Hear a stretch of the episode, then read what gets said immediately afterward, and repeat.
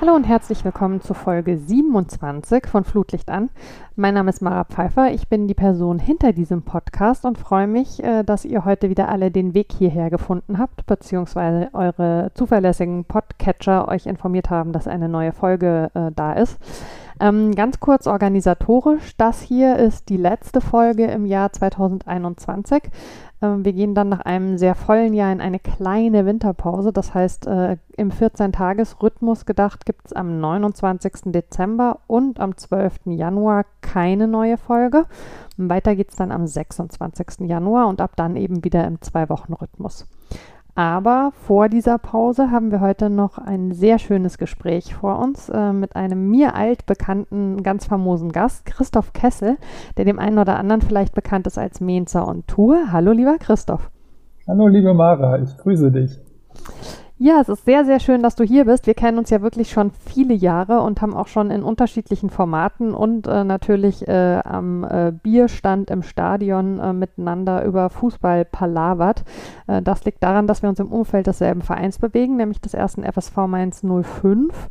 Ähm, du bist zum einen seit langer, langer Zeit Fan, beschäftigst dich aber auch fotografierend und schreibend mit den 05ern und auch ganz generell mit Fußball und hast einen, ja, in den letzten Jahren vor allen Dingen besonderen Fokus auf Nachhaltigkeit und legst, wie ich finde, gerne ähm, sehr schön den Finger in die Wunde des Profifußballs und da wollen wir heute so ein bisschen den Schwerpunkt legen. Ja. Genau, erstmal aber für alle, die dich noch nicht kennen, magst du vielleicht mal erzählen, wie du überhaupt zum Fußball und da auch speziell zu Mainz 05 gekommen bist? Ja, ich bin schon ein bisschen älter, ich bin 48 Jahre alt und bin gebürtiger Mainzer, aber ähm, zu Mainz 05 zu gehen war eigentlich so Anfang der 80er Jahre ja leider gar nicht so äh, Usus. Ähm, da haben sich viele eher in die Pfalz orientiert oder auf die falsche Rheinseite, ähm, den Nebenfluss hinauf zur Diva am Main. Ähm, ja, ich habe, muss ich sagen, dann selber in einem Vorortverein Fußball gespielt, habe aber relativ schnell gemerkt, dass ich dann doch eher mit Handball was zu tun habe und war letztendlich so ein bisschen, ja, habe die, die 05er so verfolgt, aber war eigentlich so HSV-Fan, weil alle in meiner Klasse in der Grundschule Bayern-Fan waren und da war schon so ein bisschen so die Sache, ich muss das irgendwie anders machen als alle anderen. Und ähm, ja, Mainz 05 hat in der Oberliga gespielt und der HSV in der Bundesliga und das war für mich eigentlich lange Jahre so ein bisschen, hatte ich so meine zwei Vereine, weil die 05er fand ich schon ganz nett, aber Profifußball hätte ich nicht gedacht, dass das irgendwann mal kommt in, in Mainz. Das kam dann irgendwann allerdings 1997. Ähm, da hatte 1905 das erste Mal eigentlich ein bisschen an die Bundesliga angeklopft und ähm, da gab es auch so das erste Mal so ein Public Viewing in Mainz, im Mainzer Volkspark und da hat mich das Ganze dann doch gepackt. Ähm, jobmäßig konnte ich allerdings die meisten Spiele nicht sehen am Bruchweg und das äh, hat sich dann eigentlich erst geändert, als ich äh, 2000 vier parallel zum Aufstieg endlich auch mal an den Wochenenden frei hatte. Und da muss ich dann ehrlich sagen, bin ich dann auch direkt auf Auswärtsspiele gefahren, weil für mich ganz ehrlich sind eigentlich Auswärtsspiele besser als in der Suppe beim Fußball. Und ähm, ja, seitdem, wie du schon gesagt hast, in Wort und Bild bin ich eigentlich dabei und ähm, ja, machen mir so ein bisschen meine Gedanken und äh, neben dem Fußball ist halt das Reisen meine große Beschäftigung. Das ist auch beruflich eigentlich mein Hauptaugenmerk ähm, und äh, das verbinde ich dann auch relativ oft miteinander, wenn es geht und habe dadurch auch manchmal so ein bisschen einen anderen Blick vielleicht auf Geschehnisse im Stadion, rund ums Stadion und die bringe ich dann auch oft zu Papier. Mhm. Was ich jetzt ganz interessant fand, was ich gar nicht wusste, ist die Geschichte mit dem Handball. Das wäre ja dann eigentlich auch möglich gewesen, dass der Verein dich mit seiner Handballmannschaft begeistert. Gab ja eine Zeit lang tatsächlich Herren und Damen. Mittlerweile äh, gibt es äh, ausschließlich die Mainzer Dynamites, aber das ist nicht so übergesprungen auf dich. Nee, überhaupt nicht. Also ich hatte Handball auch dann noch weiter verfolgt, so in, ja, bis, bis 14, 15, aber irgendwie habe ich dann, mit dem Sport aufgegeben und ähm, ja, letztendlich mich dann mehr wirklich so dem Reisen verschrieben, schon als, als 16-, 17-Jähriger. Das war dann irgendwie, ja, das, was eigentlich mir dann doch mehr Spaß gemacht hat. Und ähm, ja, ich bin dann, habe dann Sport mit Reisen kombiniert. Also ich bin teilweise ähm, mit dem Fahrrad halt dann wochenlang unterwegs gewesen. Das hat mich dann doch irgendwie mehr fasziniert, Individualsport. Aber Sport auf jeden Fall und ähm, Zuschauersport, muss ich sagen, so seit 15 Jahren, 16, 17 Jahren interessiert mich das halt wirklich und ja, finde es immer wieder einfach grandios, in ein Stadion zu gehen und ein Spiel zu schauen, weil das Schöne ist halt beim Fußball, normalerweise weiß man nicht, wie es ausgeht. Und ähm, das ist äh, für mich immer noch, wie gesagt, das Spannende, auch warum ich auch immer mir in Mainz sagen, Nuff gehen. Ähm, du hast gerade schon angesprochen, Reisen ist bei dir nicht nur ein Fußball, sondern auch so ein bisschen ein Lebensthema. Ähm, als im Mai 2002 der Traum vom Aufstieg geplatzt war, bist du ein Jahr mit öffentlichen Verkehrsmitteln um die Welt gereist und hattest da auch 05 Utensil äh, Utensilien im Gepäck und äh, daraus äh, hat sich so die ein oder andere recht skurrile Situation ergeben. Ne? Magst du da vielleicht mal ein paar Anekdoten äh, rauslassen? Ja, also interessant ist vor allem auch die Entwicklung des Vereins, weil 2002 mit dem Mainz 05 Wimpel am Rucksack konnte eigentlich außerhalb äh, ja, Deutschlands eigentlich keiner was anfangen. Ähm, ich habe allerdings ähm, immer wieder festgestellt, dass Bundesliga-Fußball viele Menschen weltweit schon 2002 äh, interessiert hat und ich war im, im Mai 2002 war ich auf Bali und habe jemanden kennengelernt. Irgendwie, man kommt ja mit den Menschen, gerade wenn man alleine reist, relativ schnell auch ins Gespräch. Und ähm, es war halt total schön, weil der junge Indonesier kannte ziemlich alle 18 Bundesligisten damals, wusste aber nie, was der Vereinsname und was der Städtename ist. Er wusste also, es gibt einen Verein Hansa Rostock, mhm. aber er wusste nicht, was ist Hansa jetzt die Stadt oder Rostock. Und dann wollte er von allen äh, Vereinen natürlich wissen, wie weit die von Berlin weg sind. Und ähm, ja, Mainz 05 kannte er damals nicht und ähm, habe ich ihm damals erklärt, dass Mainz 05 auch mal wieder versucht hat, ans Tor der Bundesliga zu mhm. klopfen. Und ähm, ja, ich weiß nicht, ob er mittlerweile Mainz 05 kennt, aber ähm, auf späteren Reisen war das auf einmal relativ bekannt, äh, der Verein, was mich dann doch irgendwie auch überrascht hat, dass das dann so schnell ging. Lag vielleicht auch an dem damaligen Trainer. Das kann natürlich sein, ja. Ähm, Gab es nicht auch mal äh, eine fast schon gefährliche Situation äh, auf so einer Reise, aus der du dann äh, mit Fußball quasi rausgekommen bist? Ja, das war 2006, da war ich mit dem Fahrrad unterwegs im Goldenen Dreieck. Das ist das äh, Grenzgebiet von Laos, Burma und Thailand und ähm, ja, eines der größten Opiumanbaugebiete der Welt. Und deswegen ist da auch eine sehr, sehr hohe Polizeipräsenz. Und ähm, ja, ich bin mit dem Fahrrad in eine Polizeikontrolle reingefahren. Und ähm, ja, es ist in Südostasien nicht unbedingt angenehm, wenn man von Polizisten angehalten wird, aber der Polizist ist dann einmal ums Fahrrad rum und hat auf den Satteltaschen das Logo von Mainz 05 gesehen. Da stand also auch gar nichts drauf mit FSV Mainz 05 und hat auf einmal gesagt, you are Mainz 05 Supporter. Und ich so, ja, yes. Und dann hat er gemeint, oh, you play tonight against Bayern Munich. Und ähm, dann hat er gemeint, ja, you can go, no problem. Und äh, das ist halt das, das Lustige, dass die Leute wirklich ähm, ja, in, in Südostasien eigentlich wirklich Fußball versessen sind und haben sich einfach gefreut. Hier ist jemand aus, aus Mainz, der fährt mit seinen Mainz 05 Aufklebern hier durch unser Land und der soll ja auch noch pünktlich zum Spiel zur 0 zu 4 Klatsche kommen, die ich dann später dann auch in, ja, irgendwo im Internetcafé in Nordthailand dann mir zu Gemüte führen durfte. Sehr schön. Ähm, du hast äh, sehr früh äh, angefangen, ähm, eben auch äh, zu fotografieren beim Fußball ähm, und hattest dabei immer so ein bisschen eine ungewöhnliche Perspektive. Also du hast mal äh, erzählt in einem Gespräch, was wir hatten, dass du nie einen Wert darauf gelegt hast, dich beispielsweise äh, akkreditieren zu lassen oder in den Innenraum zu kommen oder so, äh, sondern dass du immer aus dem Blog heraus fotografieren wolltest. Ähm, wie ist die Idee dazu entstanden? Das ist ja schon ungewöhnlich, weil man mittendrin ist in der Szenerie, die man auch als Objekt dann tatsächlich hat. Ja, die Idee kam einfach daher, dass ja für mich ist Fan-Dasein absolut ähm, ja, es ist mein, mein Freizeitvergnügen und ich will auch jetzt gar nicht irgendwie ja anders behandelt werden als alle anderen Fans im Blog. Und deswegen hatte ich auch keine Lust, äh, jetzt irgendwie eine Akkreditierung anzufragen und auf dem Blog zu fotografieren, sondern ich wollte eigentlich so ein bisschen ja den Blick aus dem Blog den Leuten zeigen, wie es halt in dem Gästeblog, also ich fotografierte auch immer nur auswärts, mhm. ähm, wie es aus dem Gästeblog so ausschaut und ähm, ja, die Gefühle, sage ich mal, die man dann hat, auch aufs Bild zu bringen, was mir zum Beispiel 2009 beim, beim Spiel in Fürth wirklich super gut gelungen ist, solange ich zumindest nicht die, die Bierdusche mit der abbekommen habe, beziehungsweise die Kamera beim 0 zu 3. Aber lustigerweise war dann zum Beispiel später ein gewisser Bo Svensson oben auf dem Zaun, den kennt man ja auch mittlerweile ganz mhm. gut.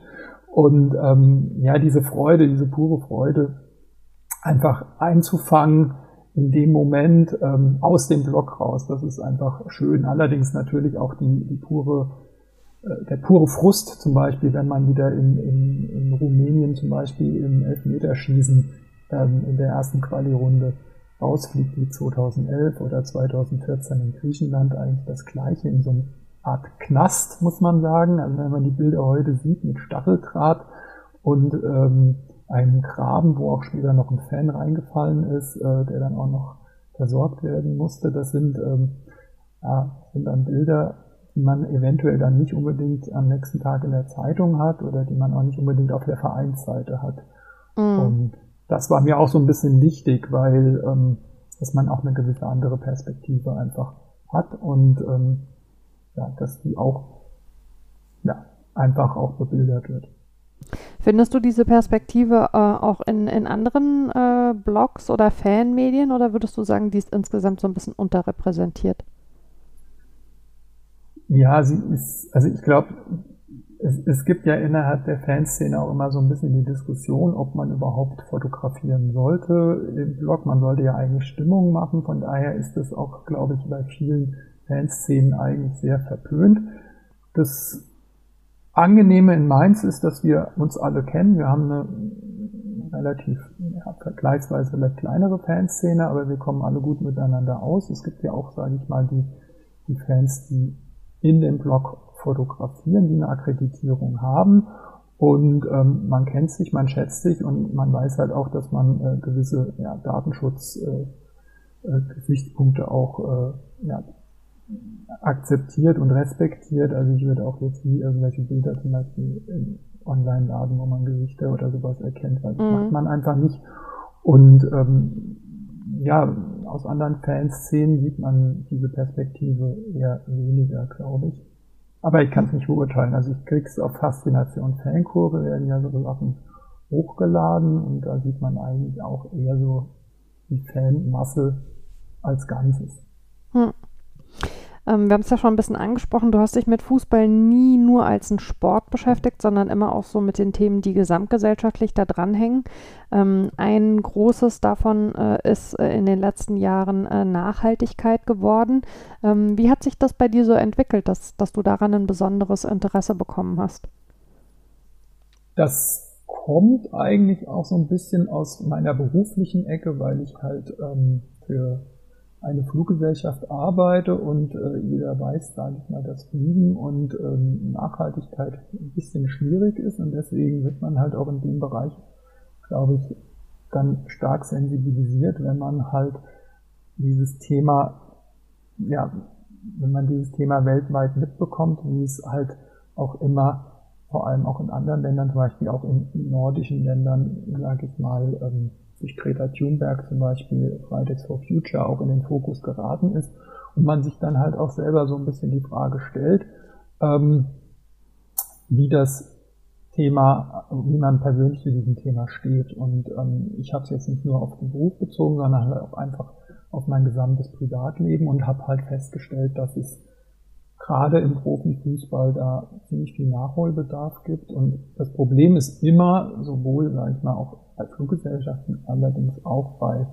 äh, im Profifußball, dass man aufpassen muss, ähm, dass das Ganze nicht, wenn man in diese Richtung kommuniziert, zum Greenwashing äh, mutiert. Und ähm, das ist gerade im Profifußball, ja, sind wir vielleicht sogar noch eine Phase vor dem Greenwashing, weil es eigentlich noch sehr, sehr stiefmütterlich behandelt wird. Und ich merke es auch, dass ja, vielen dieses Thema eigentlich noch fremd ist. Und von daher versuche ich da immer ein bisschen zu diversen Themen mich zu positionieren und wahrscheinlich interessiert es den Großteil der Menschen noch nicht, aber es gibt so eine kleine Fanbase, die ich damit erreiche und das ist auch Motivation für mich genug, auch weiterzumachen.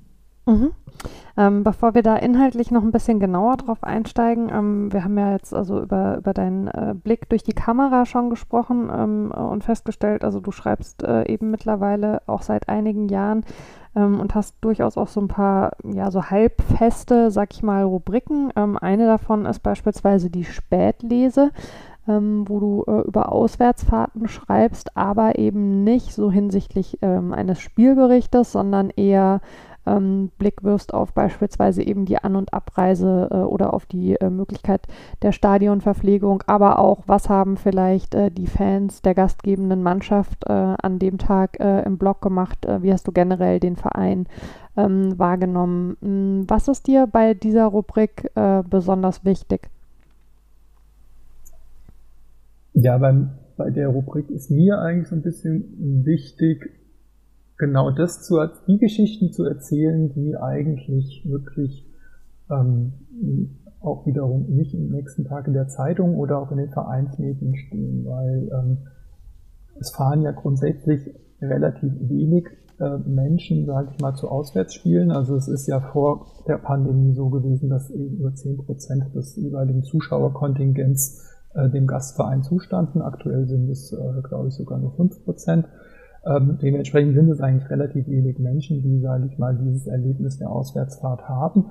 Ähm, aber ich denke auch gerade ähm, Auswärtsfahrende haben, haben oft den Vergleich, gerade was im Profifußball äh, los ist, wie es in anderen Vereinen geregelt wird. Und ich finde, ähm, dass man, ja, wenn man alle zwei Wochen auswärts fährt, teilweise auch wirklich gute Ideen anderer Vereine mitbekommt, die vielleicht auch der eigene Verein übernehmen kann. Oder umgekehrt sieht man auch manchmal, wenn man über den eigenen Verein sehr viel meckert, dass es bei anderen Vereinen mhm. eventuell noch deutlich äh, schlechter läuft. Also ich versuche da auch immer so einen gewissen Vergleich äh, anzustellen und dann versuche ich natürlich auch so ein bisschen gerade bei An- und Abfahrt hm, das Thema Nachhaltigkeit drin zu haben, aber auch gerade in dieser Saison ähm, geht es mir auch so ein bisschen um die Verpflegung und da um das äh, Thema Nachhaltigkeit. Und ähm, ja, da stoße ich ähm, auf sehr, sehr viel Kritik, weil ich glaube, ja, viele Leute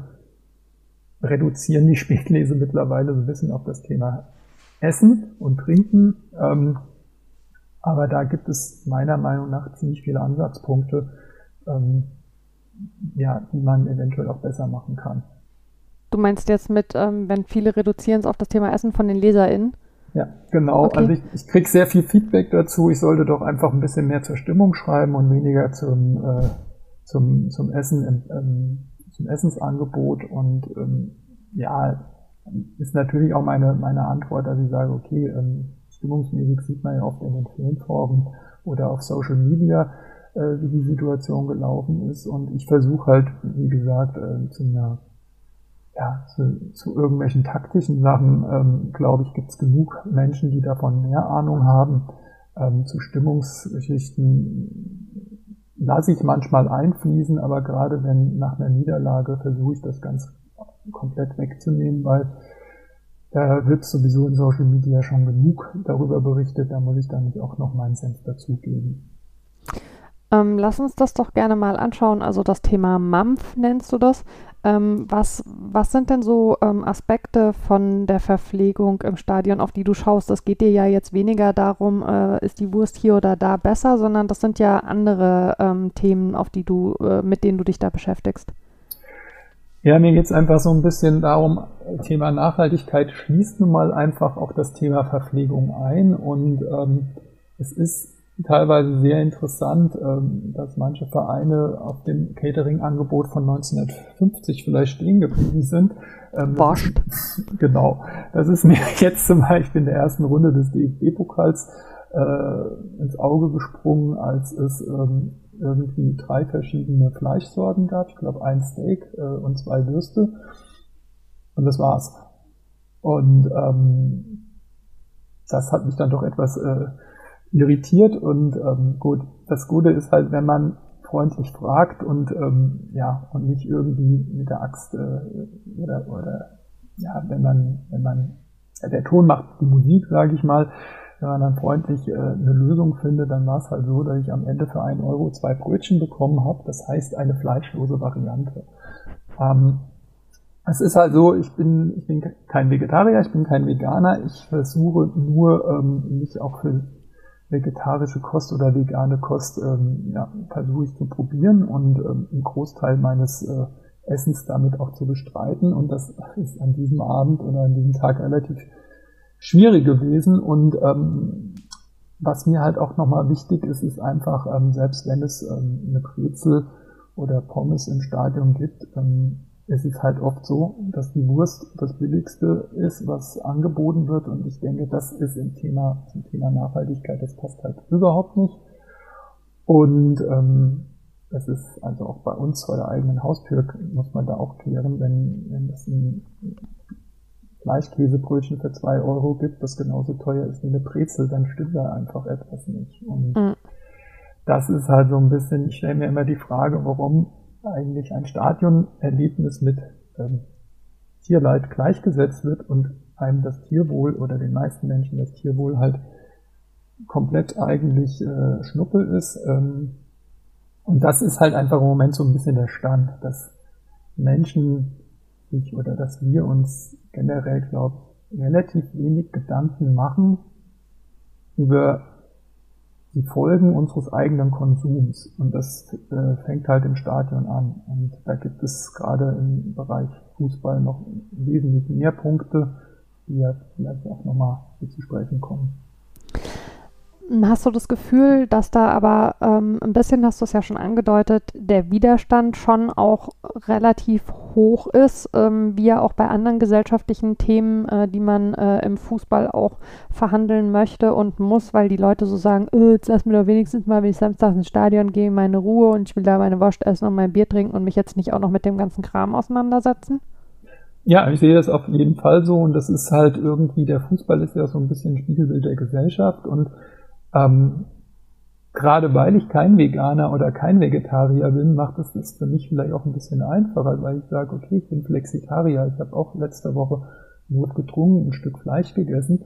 Ähm, aber ich versuche mich halt auch für, für Gruppen einzusetzen, die, deren ja, Inhalte ich eigentlich auch teile und wo ich auch einfach sage, es ist einfach wichtig. Und wenn wir ähm, ja, über die Klimaproblematik reden, müssen wir halt auch über den Fleischkonsum reden. Mhm. Und ähm, das ist halt vielen Leuten nicht so, die haben das nicht auf dem Schirm und ähm, ich versuche es wenigstens mal einzustreuen. Und da sind halt meiner Meinung nach auch die Vereine gefordert, dass auch gerade bei der Preisgestaltung im Stadion da eventuell einfach mal ein Blick drauf geachtet, äh, geworfen wird, ähm, dass nicht die günstigste Speise am Ende auch noch die Feuerwurst ist. Auch hin, ja, genau, auch hinsichtlich der Pandemie ne, ist ja Massentierhaltung also durchaus äh, ein Thema, auf das wir schauen müssen. Eigentlich ist Massentierhaltung ein Thema, auf das wir als Gesellschaft ganz prinzipiell schauen müssen und zwar sehr kritisch. Aber ähm, der, der Wille fehlt da an vielen Ecken noch komplett. Ist auch mein Eindruck, ja. Ähm, bekommst du hauptsächlich Feedback äh, von Fans deines Vereins oder kriegst du auch Feedback auf deine Texte von den Fans der gastgebenden Vereine? Der gastgebenden Vereine mm, eher Bei den Auswärtsfahrten meine ja, ich, ne? Genau, also der gastgebenden Vereine eigentlich gar nicht. Ich bekomme allerdings ähm, relativ viel Feedback ähm, generell über Social Media von Fans anderer Vereine, die mich halt abonniert haben auf Instagram oder auf Facebook. Und deswegen habe ich mich ja auch vor zwei Jahren dazu entschieden, zum Beispiel auch das Thema äh, finanzielle Nachhaltigkeit mhm. mal in den Fokus zu nehmen, weil die DFL ja 2018 entschieden hat, dass sie die Finanzkennzahlen der Bundesliga-Vereine veröffentlichen, weil vorher war das nicht der Fall und dann habe ich mich jetzt in diesem Jahr zum dritten Mal habe ich eine Finanzbundesliga-Tabelle erstellt. Gerade weil, wie du schon gesagt hast, andere ähm, Fans anderer Vereine mir folgen. Und ähm, ich fand es halt schon ganz interessant ähm, unter den Stichworten Financial Fairplay und 50 plus 1 ähm, das Ganze mal zu beleuchten. Und äh, die Ergebnisse ähm, fand ich sehr, sehr spannend und äh, teilweise auch überraschend. Und ähm, wie gesagt, das ist eigentlich dann auch eine ganz interessante Geschichte für alle Fans anderer Vereine, denen das Thema finanzielle Nachhaltigkeit auch so ein bisschen am Herzen liegt. Mhm.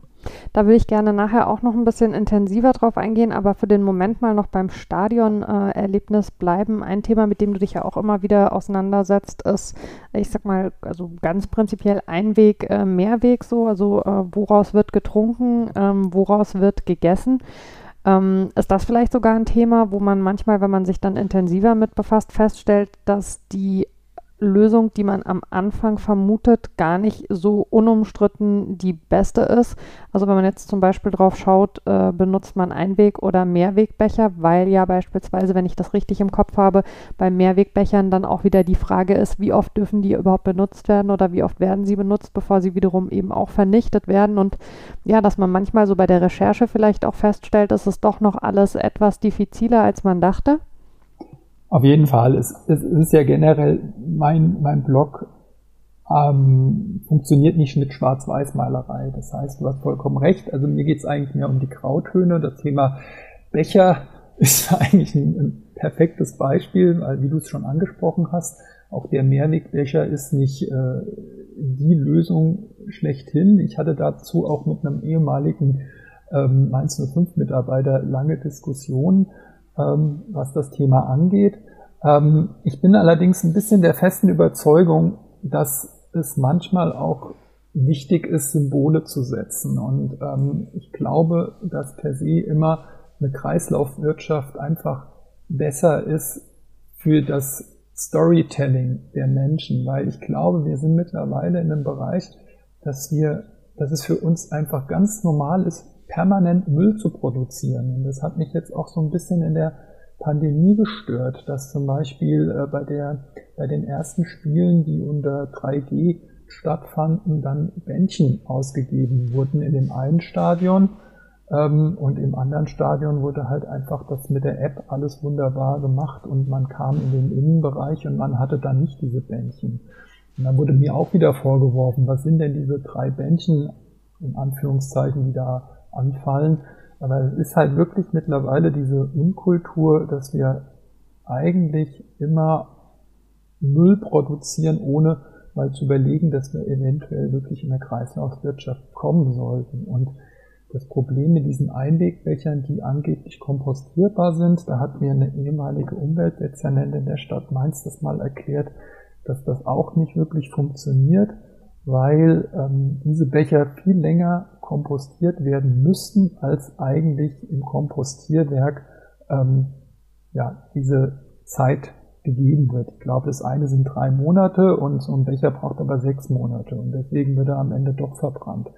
Und das sind halt immer wie du schon gesagt hast, diese kleinen Für- und Widergeschichten. Und deswegen denke ich allerdings wirklich bei den Bechern, dass Pfand am Ende einfach die Lösung ist, um den Leuten einfach mal zu, einfach wieder vor Augen zu führen, dass man Sachen wiederverwerten sollte. Das betrifft ja auch andere Punkte im Stadion, allerdings zum Beispiel auch was Bekleidung angeht.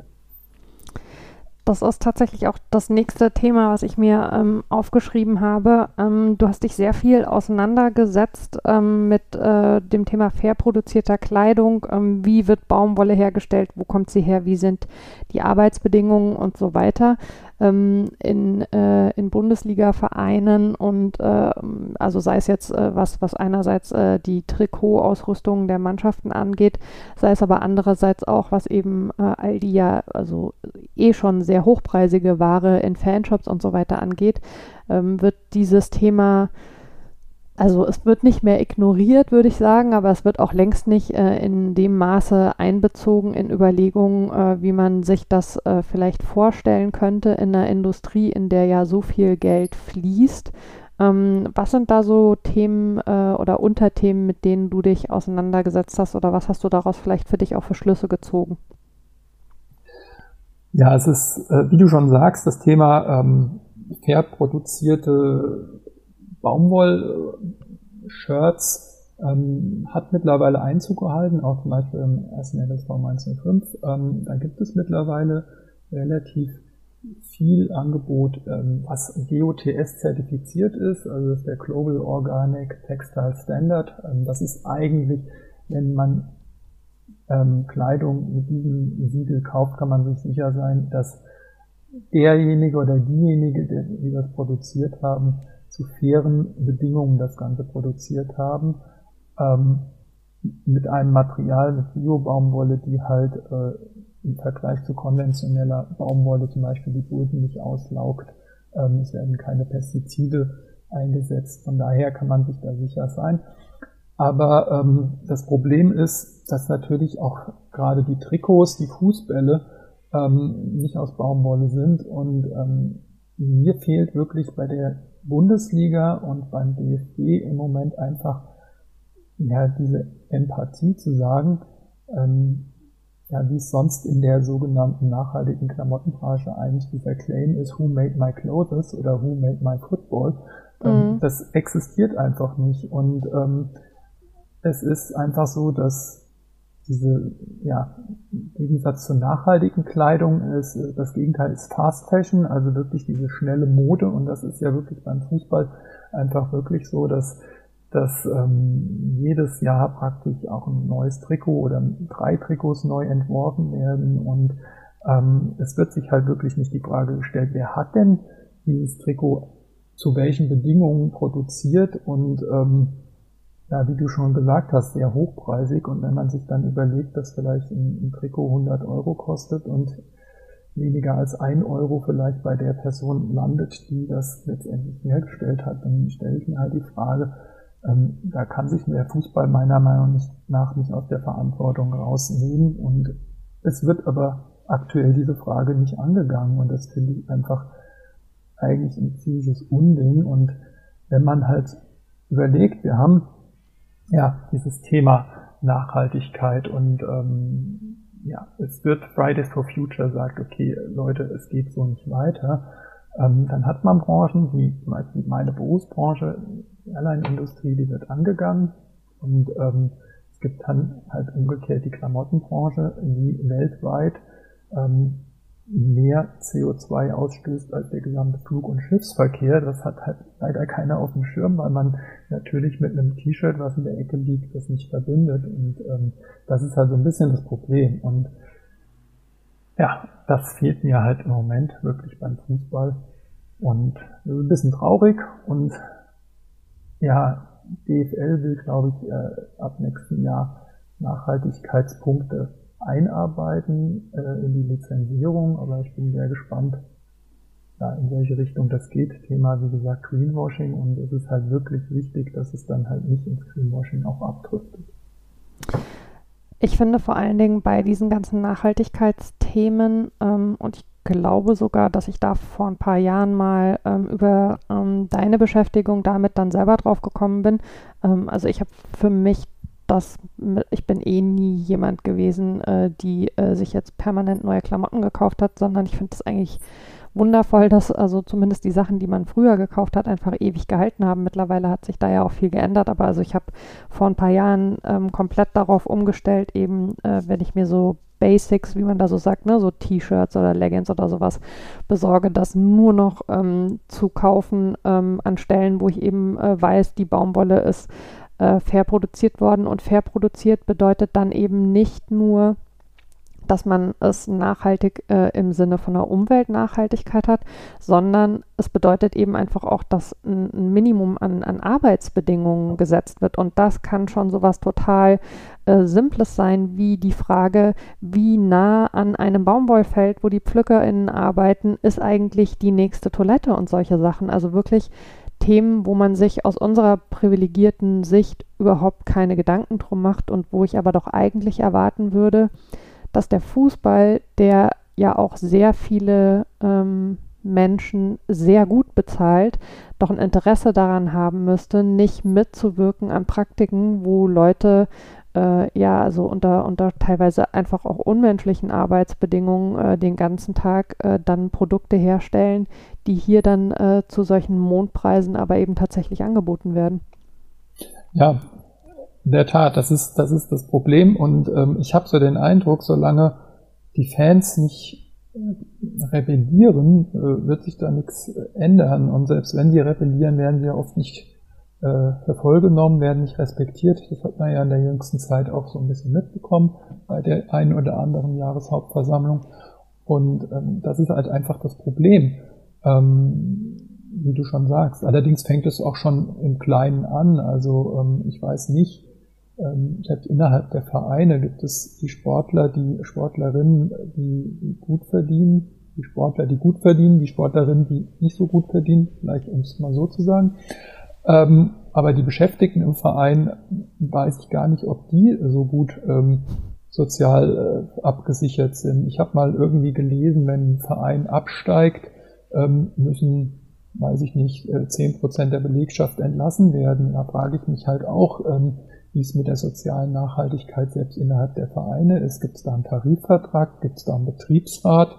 Ähm, Gibt es da vielleicht einen Interessenausgleich, Sozialplan, äh, wenn Personal entlassen wird wegen eines Absteigens oder nicht. Also das sind auch so Fragen, die ich mir einfach stelle.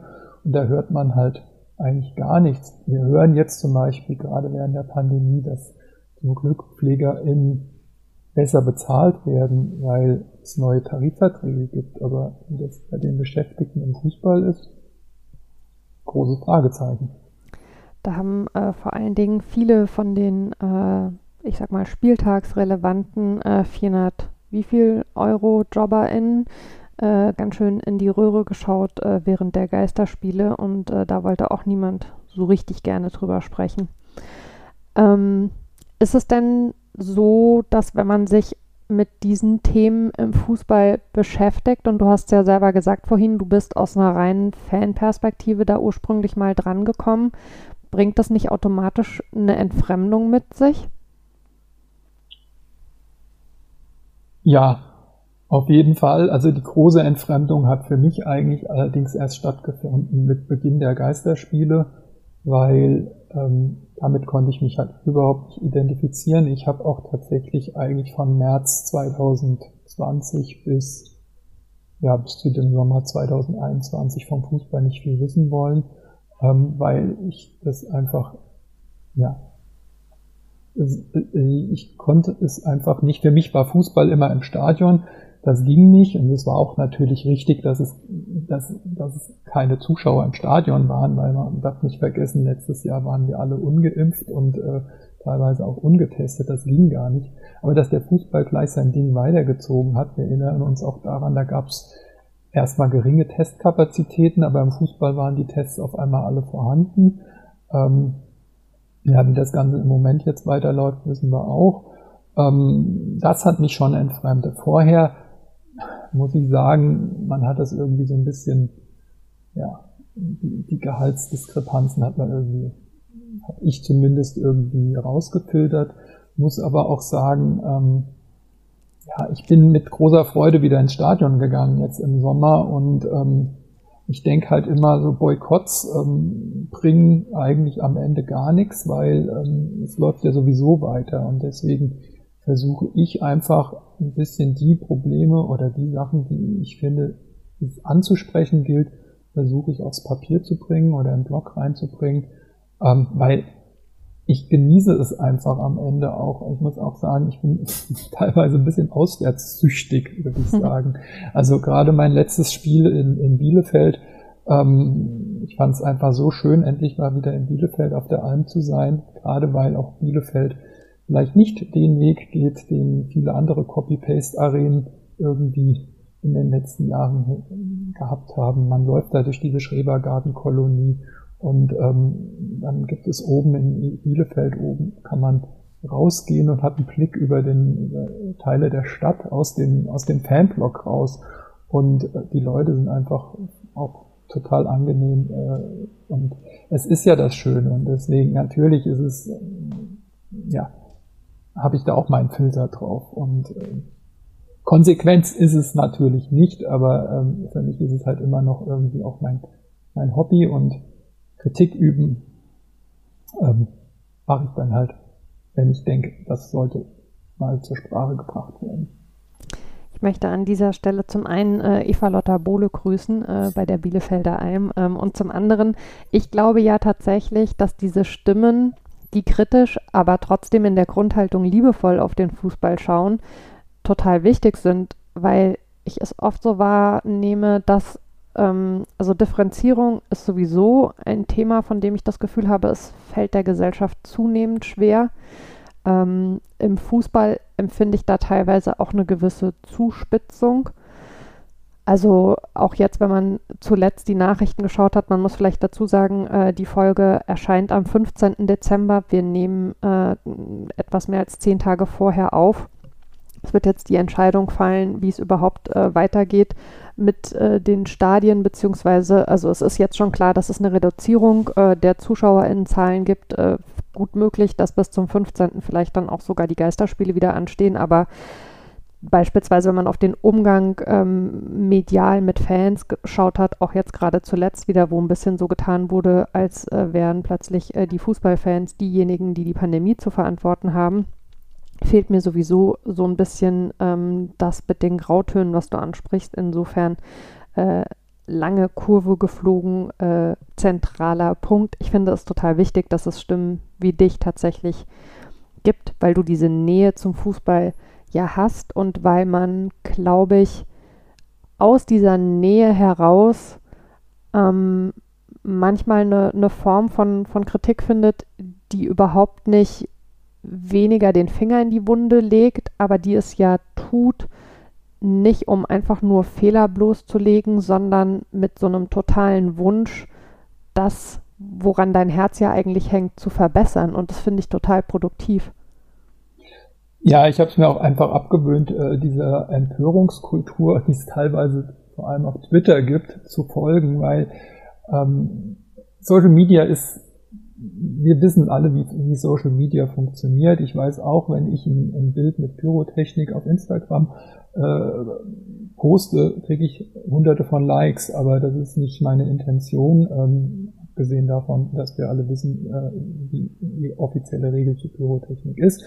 Ähm, genauso auch auf Twitter. Ähm, wenn ich jetzt hier irgendwas äh, versuche, im Verein bloßzustellen, das äh, bringt mir vielleicht ein paar Likes, aber es ist auch in der Hinsicht nicht nachhaltig, sondern ich versuche auch immer, wie du sagst, Lösungen anzubieten, indem ich zum Beispiel in der Spätlese halt beschreibe, wie es zum Beispiel äh, Bayer Leverkusen hinbekommt, was das Catering-Angebot angeht, was absolut in Ordnung ist.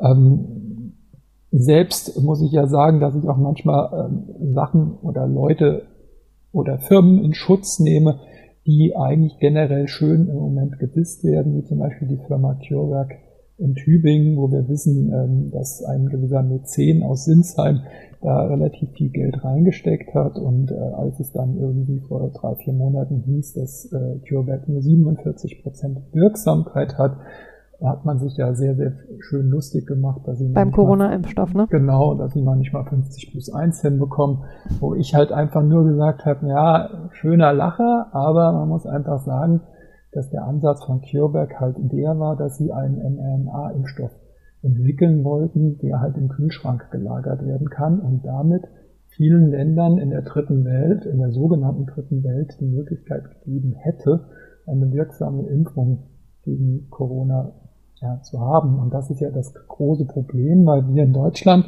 in unserer Blase sitzen und denken, wenn wir das Problem in Deutschland gelöst haben, ist die Pandemie gelöst. Und das sehen wir ja gerade mit dieser neuen Variante, die übrigens nicht unbedingt aus Südafrika kommen muss, sondern die wurde halt in Südafrika entdeckt, weil die super Labore haben, die das mhm. entdecken, ähm, die vielleicht andere Länder nicht haben. Ähm, aber das ist nur so am Rande.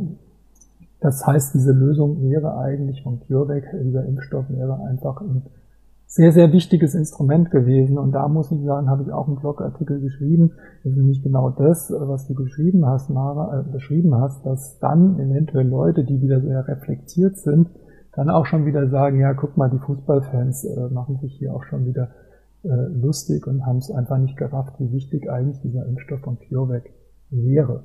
Und ähm, ja, das ist halt generell das Problem, dass Fußballfans, wie du es schon gesagt hast, jetzt in der Pandemie als äh, das Problem und äh, dargestellt werden und es wird halt nicht beschrieben, wie seit März, wie viele Faninitiativen einkaufen gegangen sind, ähm, wie vernünftig die Fans auch waren. Äh, es wurde ja bei Start der Geisterspiele vermutet, dass sich alle Fans vor den Stadien zusammenrotten und äh, Superspreader-Events veranstalten, was sie nicht gemacht haben. All das kam ja leider in der medialen Betrachtung eigentlich nicht vor.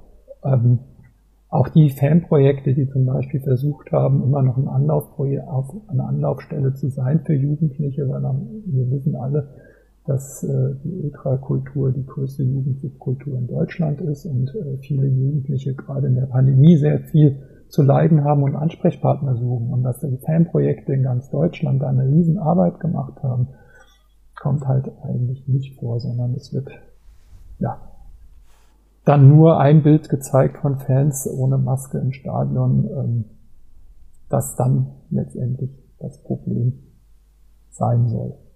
An einem Wochenende, wo ja im Übrigen viele Stadien schon bei einer Auslastung von nur noch 25 Prozent waren äh, und äh, 2G plus hatten und äh, große Abstände, ist natürlich also den Blick dann äh, dahin zu lenken, wo es anders gelaufen ist, da steckt natürlich, äh, würde ich mal behaupten, schon auch eine gewisse Intention dahinter. Und was da auch mit reinspielt, finde ich, ähm, ist, dass da Dinge halt total vermischt werden. Also, dass man sagt, ja, der äh, privilegierte Fußball, der soll mal die Klappe halten und aufhören zu heulen. Und man kann mit Fug und Recht äh, bestimmte Privilegien, äh, die der Fußball als Industrie hat, kritisieren und äh, kann dann aber eben davon trennen, was genau ähm, passiert eben im Bereich Fans oder was du gerade auch ganz wichtig schon angesprochen hast, äh, im Bereich Fanarbeit. Äh, aber da geht es ja schon damit los, dass viele Leute überhaupt nicht realisieren, dass die Fanprojekte eben unabhängig sind äh, und zwar immer an den Verein angedockt, aber ähm, ja nicht, also nicht zum Verein gehören. Und all diese Differenzierungen ja, da könnten wir wahrscheinlich einen ganzen Tag drüber reden.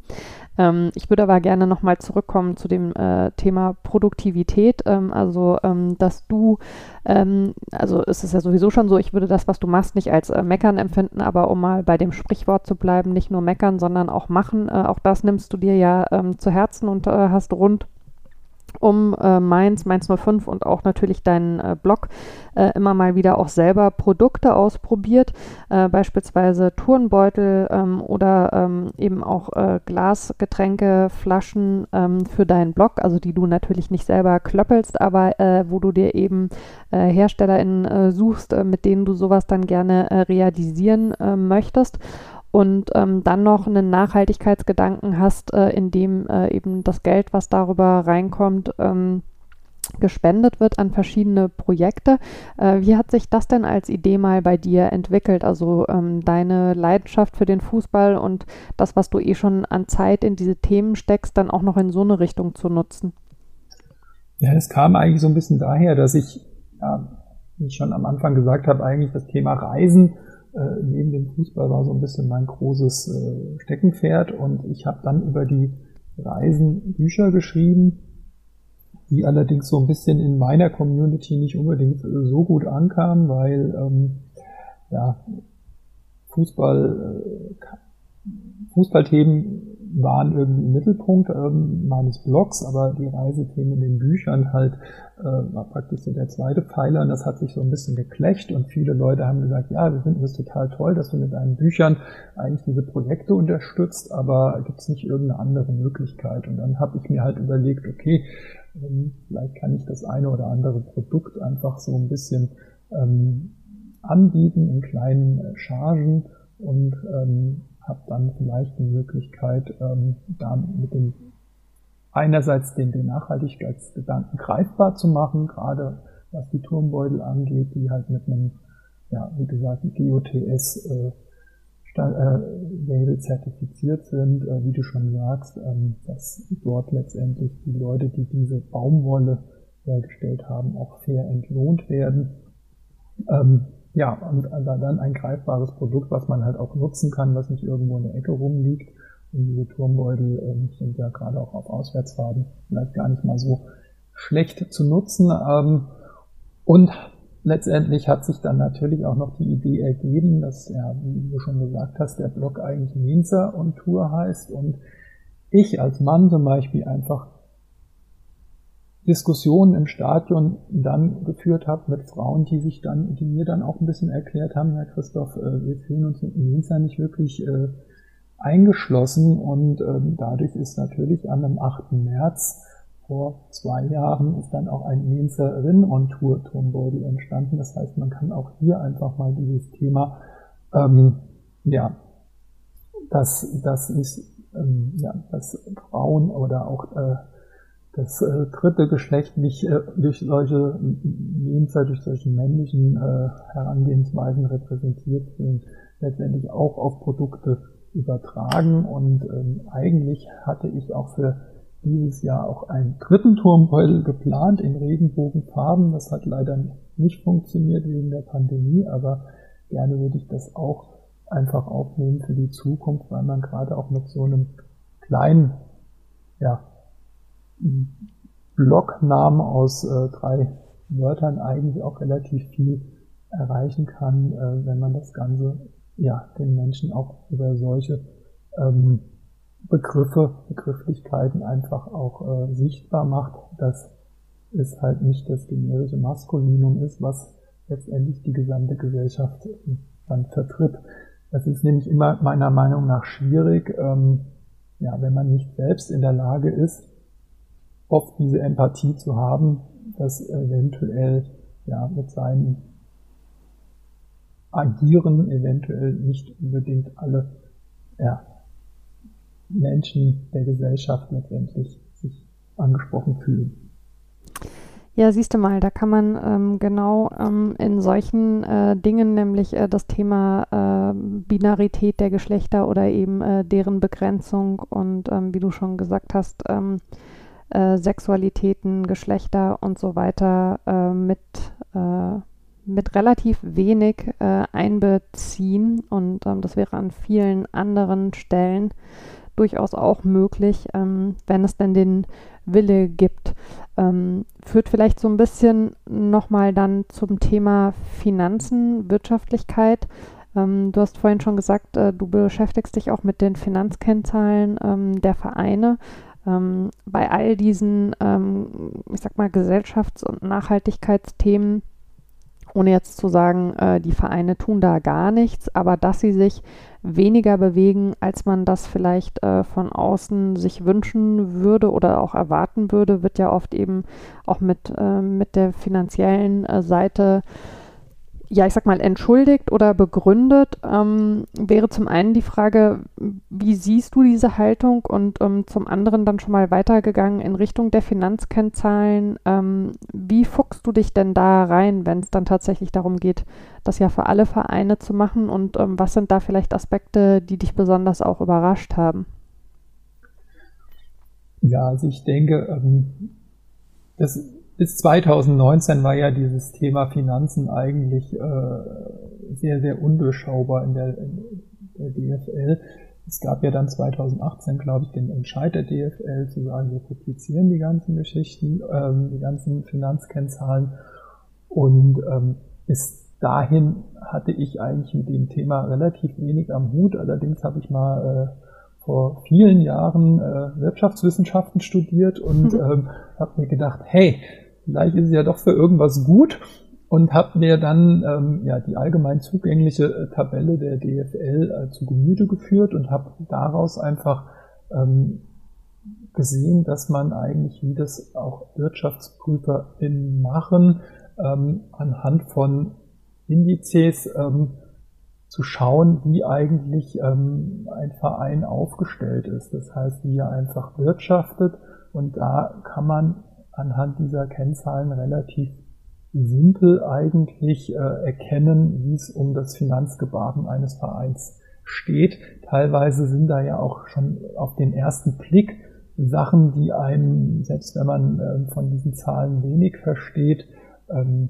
wenn man bei zwei Vereinen in der Bundesliga sieht, dass die Gewinne machen können, die dann abfließen oder Verluste machen, die einfach ausgeglichen werden, dass man sagt, hm, das ist aber Financial Fairplay ist da eigentlich nicht unbedingt äh, angesagt. Also es ist halt wirklich echt heftig, wenn man vor allem über die drei Jahre, die ich das jetzt mache, auch einfach sieht, dass es einen Verein gibt, der hatte negatives Eigenkapital, was übrigens einige Vereine haben. Das heißt, diese Vereine sind komplett überschuldet. Ähm, in der Realwirtschaft würden sie wahrscheinlich ähm, ja eigentlich gar nicht mehr agieren können. Also sie müssten eigentlich Insolvenz wahrscheinlich anmelden.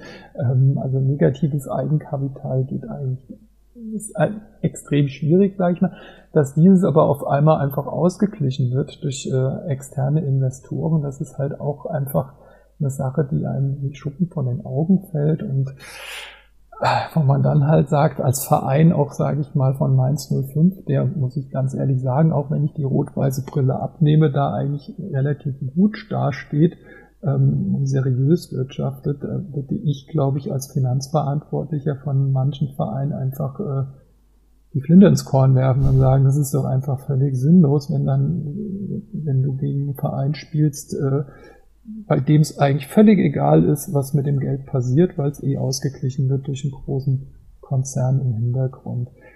Ähm, ja. Und dass dann auch bei diesen Vereinen, glaube ich, das Thema Nachhaltigkeit vielleicht ja gar nicht irgendwie groß auf dem Schirm ist, weil finanziell äh, nachhaltig wird da auf jeden Fall nicht, gear nicht gearbeitet. Und wenn man dann jetzt im Moment die Begründung sieht, das Bundesverfassungsgericht hat oder Verwaltungsgericht hat ja gesagt, ähm, 50 plus 1 ist ist äh, gesetzeskonform, ist legal, allerdings äh, sollte man dann die Ausnahmen abschaffen und dann die DFL sagt, naja, das muss man ja eigentlich nicht abschaffen, weil diese Vereine ja eigentlich jetzt nicht unbedingt die Bundesliga dominieren. Das finde ich halt einfach auch eine ziemlich harte Begründung gegenüber Vereinen, die halt äh, seriös wirtschaften. Und ich muss sagen, zum Beispiel, jetzt wenn ich die rot-weiß, rot-weiße Brille von Mainz 05 einfach abnehme, gibt es noch einen Verein mit dem SC Freiburg, der noch seriöser anscheinend wirtschaftet, wenn man sich so die letzten drei Jahre anguckt. Und ähm, ja, das aus, aus Sicht vom SC Freiburg ist das dann halt meiner Meinung nach auch ein bisschen äh, heftig, diese Begründung, einfach nach dem Motto, naja, die sind ja nicht Serienmeister geworden.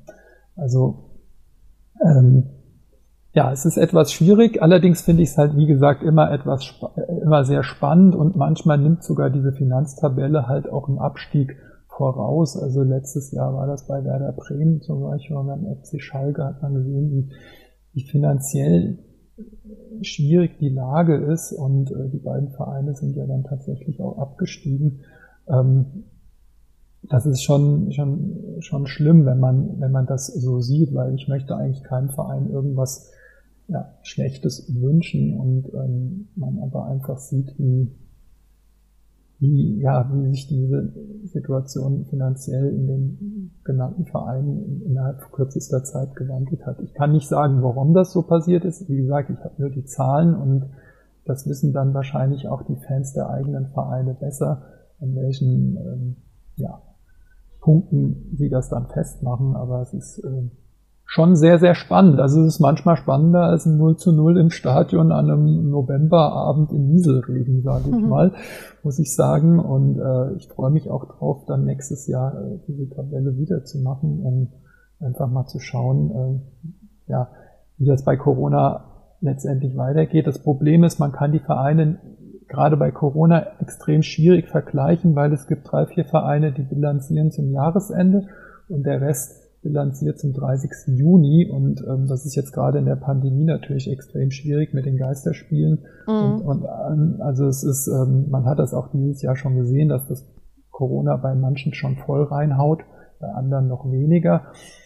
Aber ähm, ja, man darf allerdings einfach auch nicht sagen, nur weil es jetzt finanziell nicht gut geht, äh, hat Nachhaltigkeit für uns kein, kein Thema, aber ist, das ist kein Thema. Also ich finde, dieses Thema muss Fußball ähm, angefangen werden zu leben, weil, wie du schon gesagt hast, der Fußball ist privilegiert, der Fußball hat eine Vorbildfunktion und ich glaube auch ganz ehrlich, ähm, dass der Fußball, wenn er Nachhaltigkeitskonzepte vorlebt, ähm, das auch bei, bei vielen Leuten ankommt. Und ähm, vielleicht ist sich der Fußball in dieser Sache nicht sein, seiner Wichtigkeit nicht bewusst, aber ähm, es wäre wirklich, wirklich eine, eine gute Sache einfach, wenn tatsächlich die DFL nächstes Jahr in den Lizenzkriterien, sage ich mal, nicht irgendwelche weichen Punkte da reinbringt, sondern wirklich ähm, harte Fakten ähm, reinnimmt, dass die Vereine wirklich in diese Richtung agieren und es nicht irgendwie nur pures Greenwashing ist. Das wäre eigentlich so ein bisschen mein Wunsch für die Zukunft, auch gerade für die Zukunft nach der Pandemie. Lieber Christoph, ich merke das immer, wenn ich dir zuhöre. Ich könnte mich mit dir über diese Themen stundenlang unterhalten. Wir haben das ja auch an vielen Stellen schon getan. Ich finde aber, das, was du jetzt gerade gesagt hast, äh, setzt so schön einen Punkt äh, über, äh, unter alles, ähm, worüber wir heute gesprochen haben ähm, dass ich den Podcast ähm, an dieser Stelle äh, für heute mal ähm, zu einem Ende bringen würde mit der Option, äh, dass wir uns vielleicht äh, an anderer Stelle nochmal weiter darüber unterhalten. Ich werde natürlich alle deine äh, Seiten äh, in den Show Notes verlinken, wie immer, damit alle, die jetzt ähm, ja, äh, interessiert aufmerksam geworden sind auf diese Themen, auch wissen, wo sie dich finden und ähm, wie sie sich da weiter bei dir informieren können. Vielen, vielen Dank zum einen für die Arbeit und Zeit, die du überhaupt immer äh, in die Aufarbeitung dieser Themen steckst und zum anderen auch für die Zeit, die du dir heute für mich genommen hast. Gerne. Danke, dass ich bei dir zu Gast sein durfte, Mara. Ja, sehr, sehr gerne. Ähm, ich habe noch ein paar abschließende Worte heute. Es ist, wie gesagt, ähm, der letzte Podcast 2021.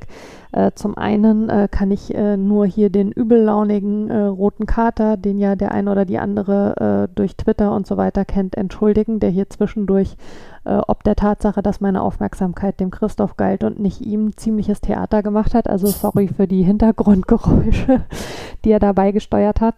Ähm, zum anderen äh, wünsche ich äh, allen HörerInnen da draußen, einen gesunden, einen friedvollen Jahresabschluss allen, die irgendwelche Feste feiern äh, in dieser noch verbleibenden Zeit des Jahres, äh, wünsche ich, dass diese Feste ein bisschen trotz Pandemie so gestaltet werden können, äh, wie sie ihnen wichtig sind. Allen, äh, die einfach einen äh, Dezember äh, ohne bestimmte Festivitäten haben, wünsche ich einen ruhigen und gesunden Dez ich habe, glaube ich, September gesagt, ich meine natürlich Dezember, einen ruhigen und gesunden Dezember, einen möglichst positiven Jahresabschluss, trotzdem die Situation so ist, wie sie ist. Es ist für uns alle, glaube ich, äh, ein bisschen unvorstellbar und äh, emotional kompliziert, äh, diesen Winter nochmal und in bestimmten Aspekten sogar schlimmer zu erleben als den letzten. Passt auf euch auf, seid achtsam mit euch und mit anderen und wir hören uns hoffentlich im neuen Jahr wieder. Bis dann.